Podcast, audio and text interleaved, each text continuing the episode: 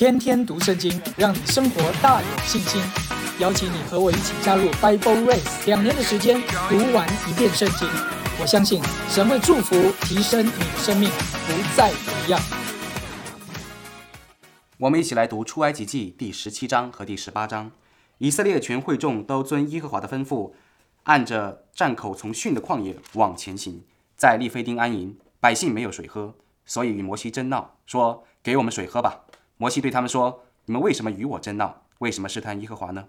百姓在那里甚渴，要喝水，就向摩西发怨言说：“你为什么将我们从埃及领出来，使我们和我们的儿女并牲畜都渴死呢？”摩西就呼求耶和华说：“我向着百姓怎样行呢？他们几乎要拿石头打死我。”耶和华对摩西说：“你手里拿着你先前击打河水的杖，带领以色列的几个长老，从百姓面前走过去。”我必在河裂的磐石那里站在你面前，你要击打磐石，从磐石里必有水流出来，使百姓可以喝。摩西就在以色列的长老眼前这样行了。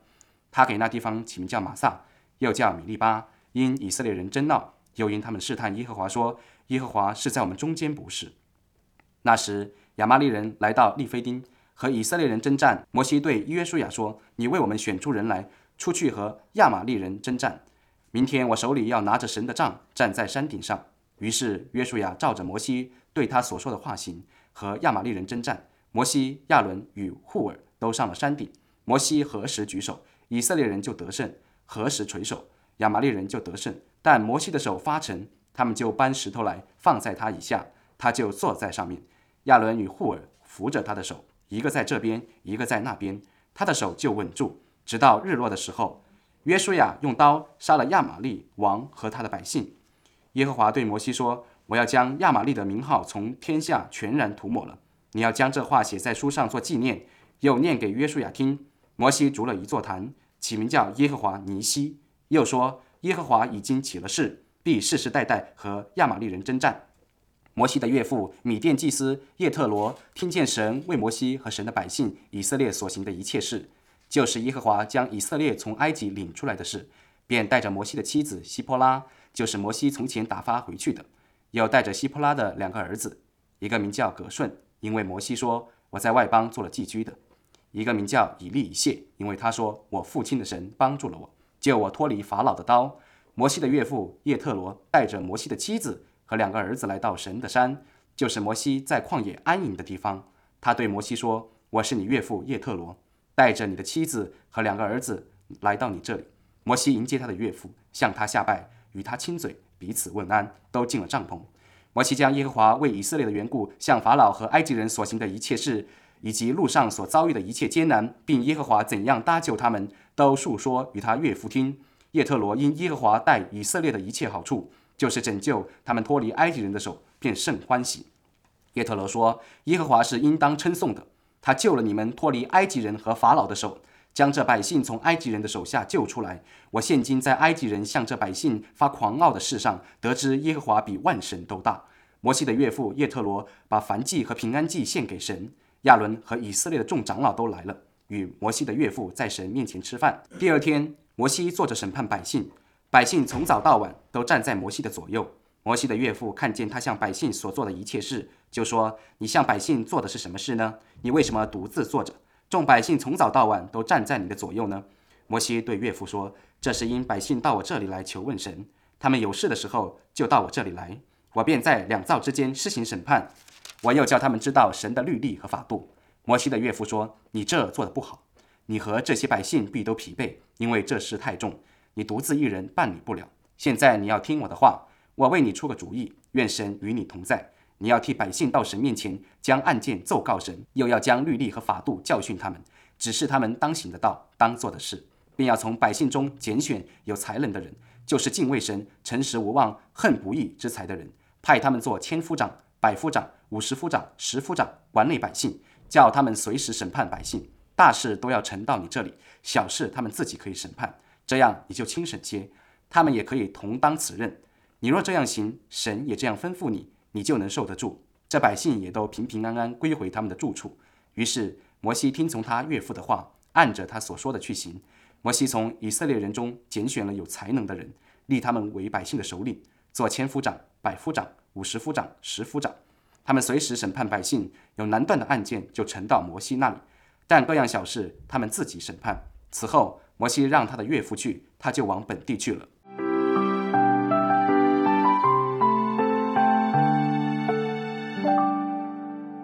们来看出埃及记十七章和十八章，在这十七章当中，又发生了一件事情，跟当时的马拉水是苦水这件事情很像。所以马拉的苦水，寻旷野没有食物，现在到利非定这个地方完全没有水。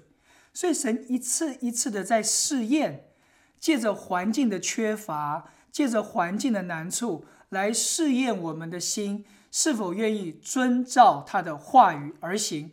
所以，亲爱的家人，在读十七、十八章的时候，你不要觉得好像哇，神一直在帮忙我们解决问题，但其实每一个问题的到来，都是为了要显明我们心内如何。所以，今天我们可以有个祷告：主啊，帮助我。让我成为一个遵照你的话语而行的人。环境的每一个挑战勒住我的口舌，不是抱怨，而是我要在每一个问题在解决之后，我可以学习遵照你的话，也懂你的心。所以，我们来看第十七章第一节到第七节，是在讲利非定这个地方没有水，百姓呢就在这个地方争闹。之前是埋怨，难道我们要被这边渴死吗？现在他们是争闹，试探耶和华。而且你再看第十节，摩西就呼求耶和华说：“我向这百姓怎样行呢？他们几乎要拿石头打死我。”百姓已经学会在每个环境里面，神会供应，但神不会容让百姓在每一个缺乏、在每一个挑战、在每一个难处之下，以抱怨的方式来寻求神的恩典。跟神的拯救，所以在一次一次的教导，在马拉的事上，水变甜，神教导他的律例和典章；在寻的旷野没有食物，神供应食物之后，教导他们要遵照他的话语而行。所以神难怪会说：你们不遵从我的话语，不遵从我的旨意，要到几时呢？现在在利非地这个地方没有水，百姓争闹，甚至要用石头，甚至是打死摩西。一次一次肉体的显现，一次一次为着自己的老我的需要，一次一次的争闹。你看神怎么解决？第五节，耶和华对摩西说：“你手里拿着先前击打河水的杖，带领以色列的几个长老从百姓面前走过去。走过去之后呢，你就击打磐石，磐石里必有水流出来，使百姓可以喝。”摩西就在以色列的长老眼前就这样行了，要在击打磐石之前举起杖，还要叫几个长老跟在后面，在百姓的面前走过去。神在教导什么？神在教导百姓认识你们的权柄，尊荣你们的权柄。那个杖就是预表权柄，那个杖是曾经是击打埃及尼罗河，使水变为血的那根杖。那个杖也是带领百姓在过红海，向红海伸杖，海就分开；过红海走干地的那一根杖，那一根杖也是现在神叫摩西举起来，带着长老在百姓面前走过去，不是示威哈，而是要让百姓知道神在这当中有权柄，而权柄就在摩西的身上，权柄也就在长老的身上。亲爱的家人，如果我们没有学会尊荣权柄，顺服权柄，我们没有眼睛可以去看出谁是我们的权柄。亲爱的家人，利非定这个事件在我们的生活当中常常会发生。教会的每一个决定，你会抱怨的；我们生活当中每一个缺乏，你会抱怨的。有时候你不是抱怨，我们甚至哎，我们组织一下，我们不单是抗议，我们来争闹。摩西说：“你们为何试探耶和华？”本来是神把一个环境在试验、试验百姓的心，现在百姓同样去试探耶和华。我不认为神你在做这样事是合理的。我要质问你，我要询问你，你为什么要这样做？这就叫做试探。所以神透过摩西举杖这件事情，教导百姓什么叫做荣全民，击打磐石。那从新约的角度来看。就是基督为我们受鞭伤啊！击打磐石的意思，就是水从耶稣的生命流露出来，击打磐石的意思就是每一次我们的争闹，每一次我们在神面前的这样的一个试探，每一次我们在神面前的这样的一个反叛，其实我们正在击打我们的神，击打磐石，磐石流出水来。所以主耶稣的供应在新约就是教导我们，他被我们的罪所伤，为我们的罪死在十字架上，但他流出了生命的供应。在今天教会当中，在我们的信仰的里面，如果我们没有学会认识权柄、尊荣权柄，我们因着我们的缺乏，教会的一些的事情，造成一些我们的损伤，等我们一些在事物上面的一些的不如意或者是不满意，我们就起来争闹。实际上，我们就是在击打我们的基督，我们正在伤害我们的神。摩西说，这个叫做试探。所以在这第七节，摩西给那个地方取名叫玛萨，就是试探；又叫米利巴，因为以色列人争闹，他们试探耶和华，说：“耶和华在我们中间，不是就是神你的同在到底在哪里？如果你有同在的话，为什么会缺食物？如果你同在的话，为什么会缺水？”我们常常也在问神这句话：“主啊，你有听我祷告吗？”主啊，你在吗？如果你的同在在这里，为什么教会受这亏损？如果你的同在在这里，为什么我会受这个亏损？如果你同在的话，为什么我们会没有水喝？那解决方法就是什么？他受鞭伤，我们得医治；他受刑罚，我们得平安；他被击打，流出生命，流出水来。这就是神做事的法则。所以，如果我们不认识权柄，你以为是在？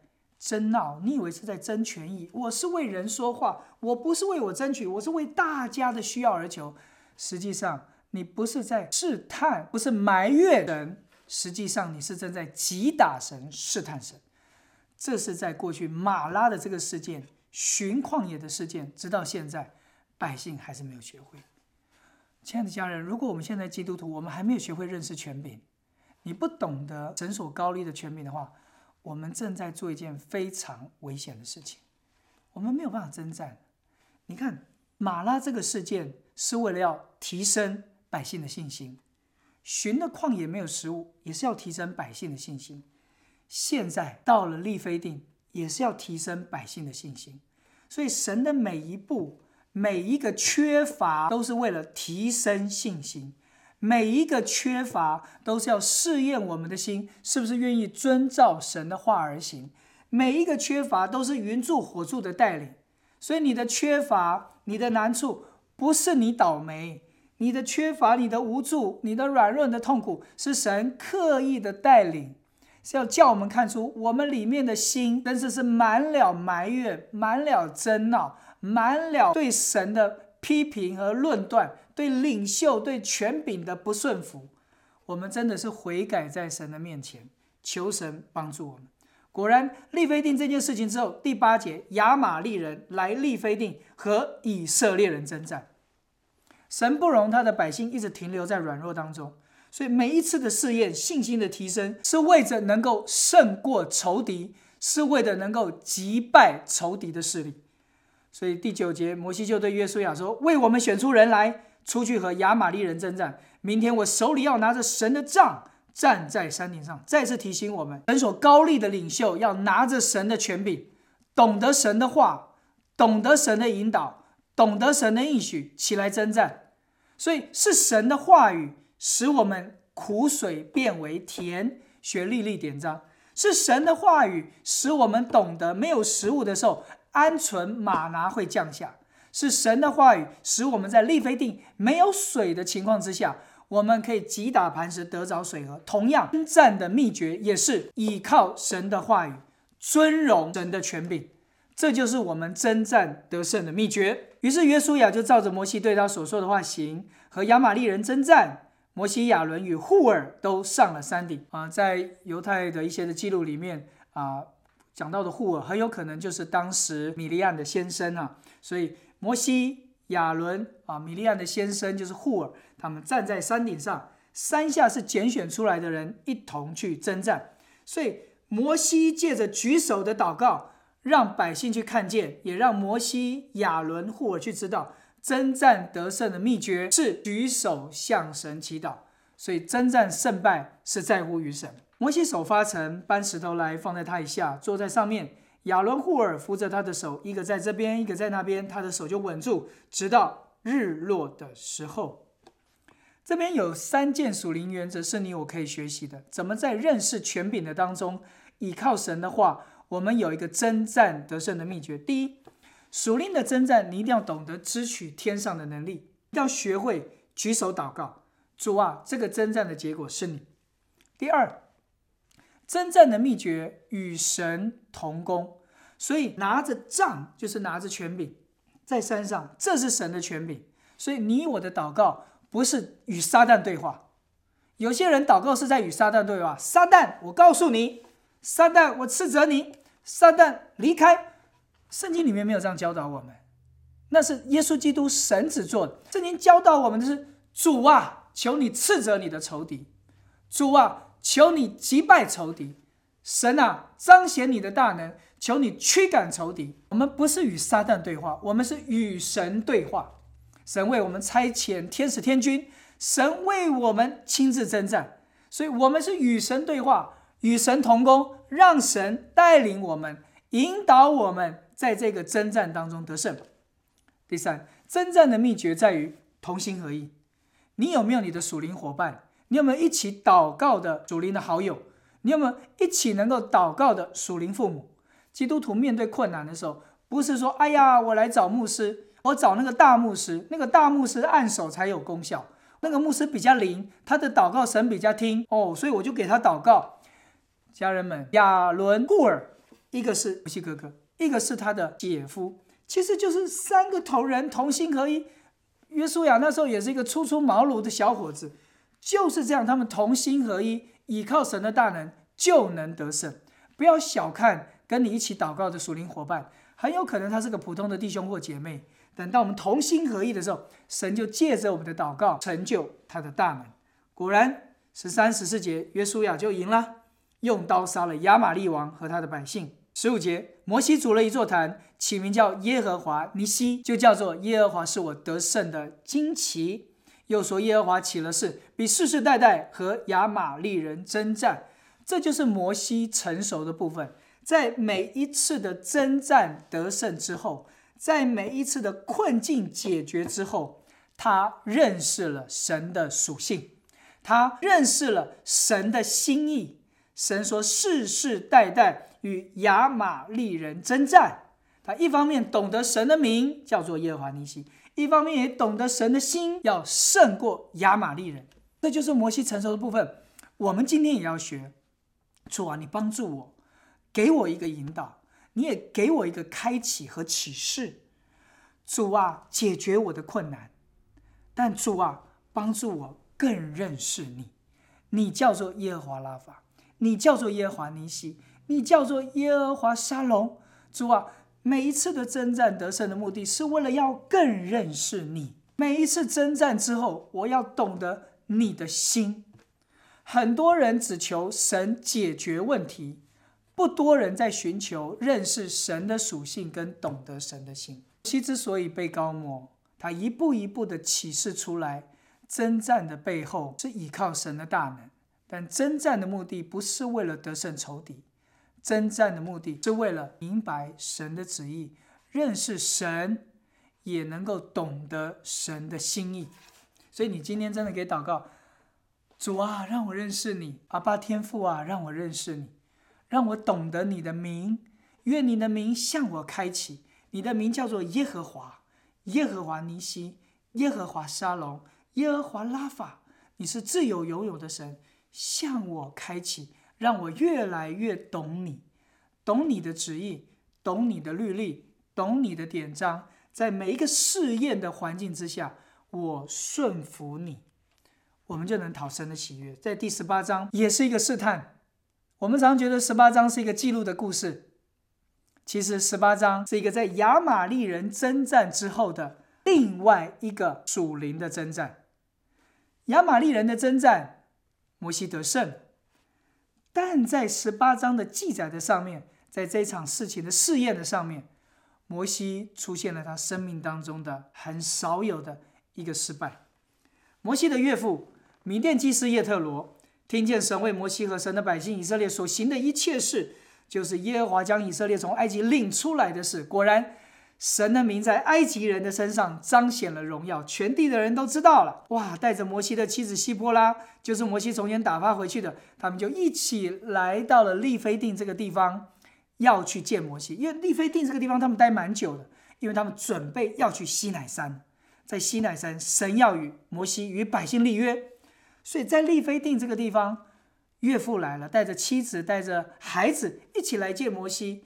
摩西非常的快乐，摩西也非常的满足。所以在第八节，摩西就将耶和华为以色列的缘故向法老、埃及人所行的一切事，路上所遭遇的一切的艰难，耶和华怎样搭救他们，都跟他的岳父说。耶特罗啊，真棒！耶和华是应当称颂的，他救了你们脱离埃及人和法老的手，将这百姓从埃及人的手下救出来。我现今在埃及人向着百姓发狂傲的事上得知，耶和华比万神都大。感谢赞美主。摩西向他的家人见证神的大能，这是每一个我们经历神大能的人该做的事情：去分享、去诉说、去见证。不要害怕，我们讲这些事情，讲这些神迹，让人听的哇一愣一愣，到底是真的还是假的？真的有那么神奇？人可以过红海？真的有那么神奇？没有水的时候，磐石就会出水，真的那么神奇？没有食物的时候，大风会把食物吹来，天会降马呢？真的吗？太神奇了，这是科幻故事吧？勇敢的去诉说神在我们生命当中的每一个神迹奇事，每一个艰难都有神的拯救。勇敢的去诉说这些，我们可以使我们的家人也能够和我们一样称颂。耶和华的大能，这就是神的目的。神机不是让人满足，神机是为了使神的名彰显，让人敬畏和认识他。试探来了，十三节，第二天，摩西坐着审判百姓，摩百姓从早到晚都站在摩西的左右。哇，约特罗就说：“你太辛苦了，你太辛苦了。”十七节，摩西的岳父说：“这样做不好，这样做不好。”十九节，现在你要听我的话，我为你出个主意，愿神与你同在。你要替百姓到神面前，将案件奏告神。叶特罗开始做一件事情，提出好的策略，提出好的计划。这个策略还真的还不错呢，找出一些有才能、敬畏神、诚实无妄、恨不义之财的人，做千夫长、百夫长、五十夫长、十夫长，管理百姓。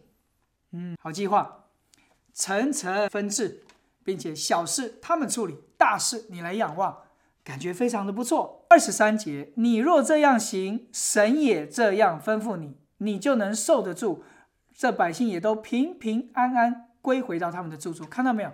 人的想法就是说解决问题，带出效率、效能，在最短的时间可以解决多人的问题。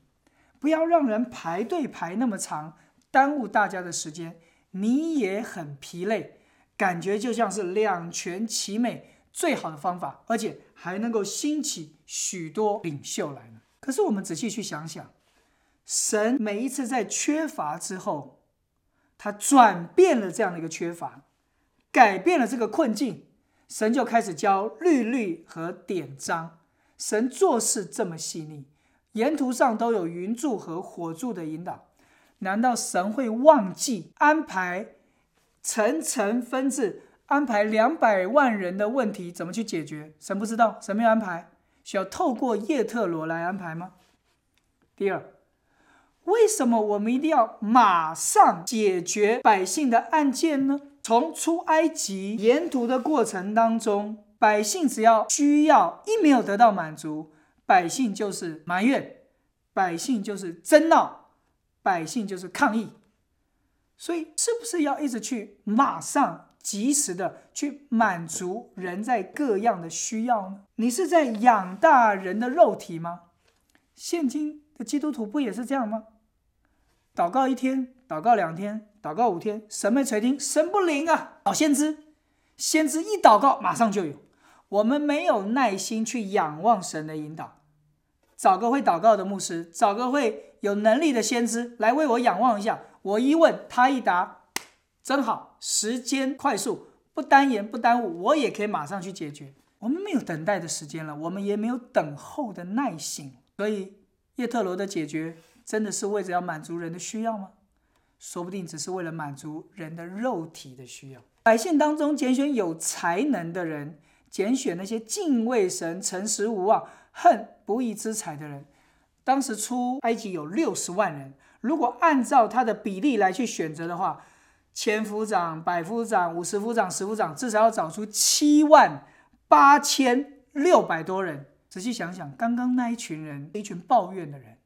刚刚那一群人争闹的人，甚至要拿石头打死摩西的人，刚刚那一群人还是完全不懂神的心意，不断的在不遵守神的话，一直在试验神，一直在试探神，与神争闹的人，什么时候一下子就有七万八千六百多名，都是这些成熟的领袖？神才刚刚教导百姓，刚刚启示律律，刚刚启示典章，请问这些人？他们真懂得神的话，懂得神做事的法则吗？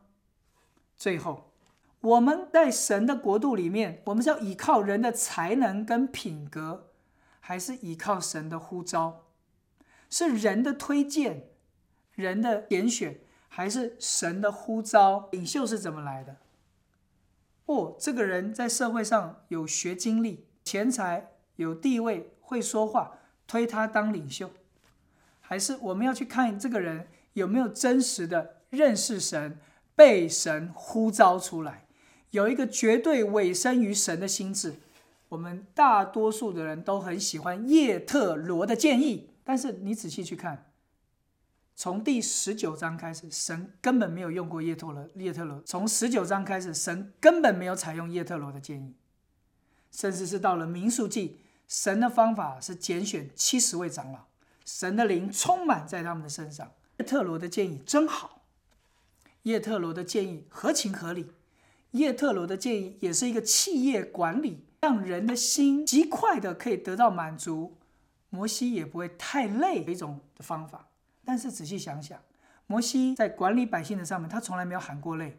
但在民数记上面，摩西就说：“主啊，管理这些人。”管理这些的千夫长、百夫长、五十夫长，我太累了，我力不能胜。没有这些领袖的时候，摩西不累；有了这一群领袖的时候，摩西反而累了。所以叶特罗的建议真的是一个非常好的管理策略，但不是神的心意。二十四节，摩西听从他岳父的话，按着他所说的就去行。这也就是摩西在跟随神的道路的上面。他留下的一个失败的行动。亲爱的家人啊，我们来问问自己：有时候我们真的会觉得叶特罗的建议真好，叶特罗的建议仿佛也是现在企业管理的一个核心。我们真的可以找出这些好像值很不错的人，但神要的是什么？神要的是有属灵体质的人，而我们找的比较是有才干、有能力的人。两种体质是不一样的。生命树的原则跟知识善恶树的原则，神的国的原则跟世界的国的原则是截然不同的。叶特罗是个好人，叶特罗也是摩西的岳父，不会害摩西。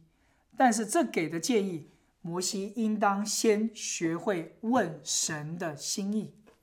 有时候我们人的失败就在于这个建议太好了，我们忘了去寻求神的心意。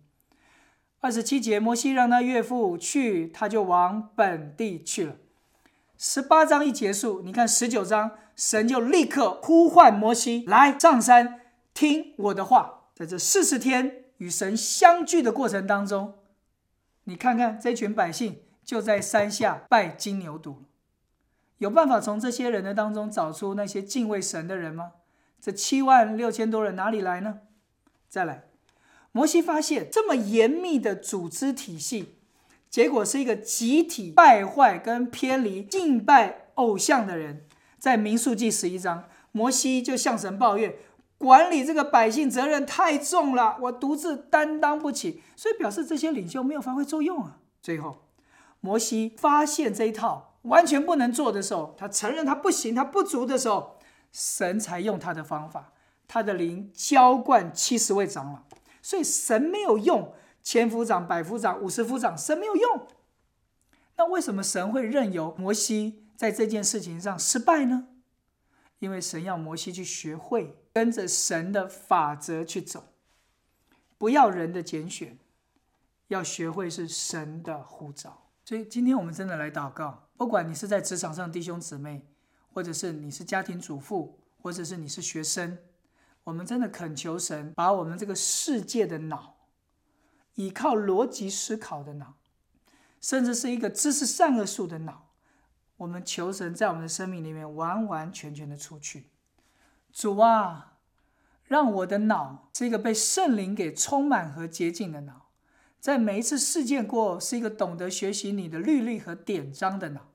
主啊，给我一个神的国度的脑，也给我一个生命树的脑，好让我做的每一个抉择，我做的每一个决定，我都懂得带到你的面前来寻求。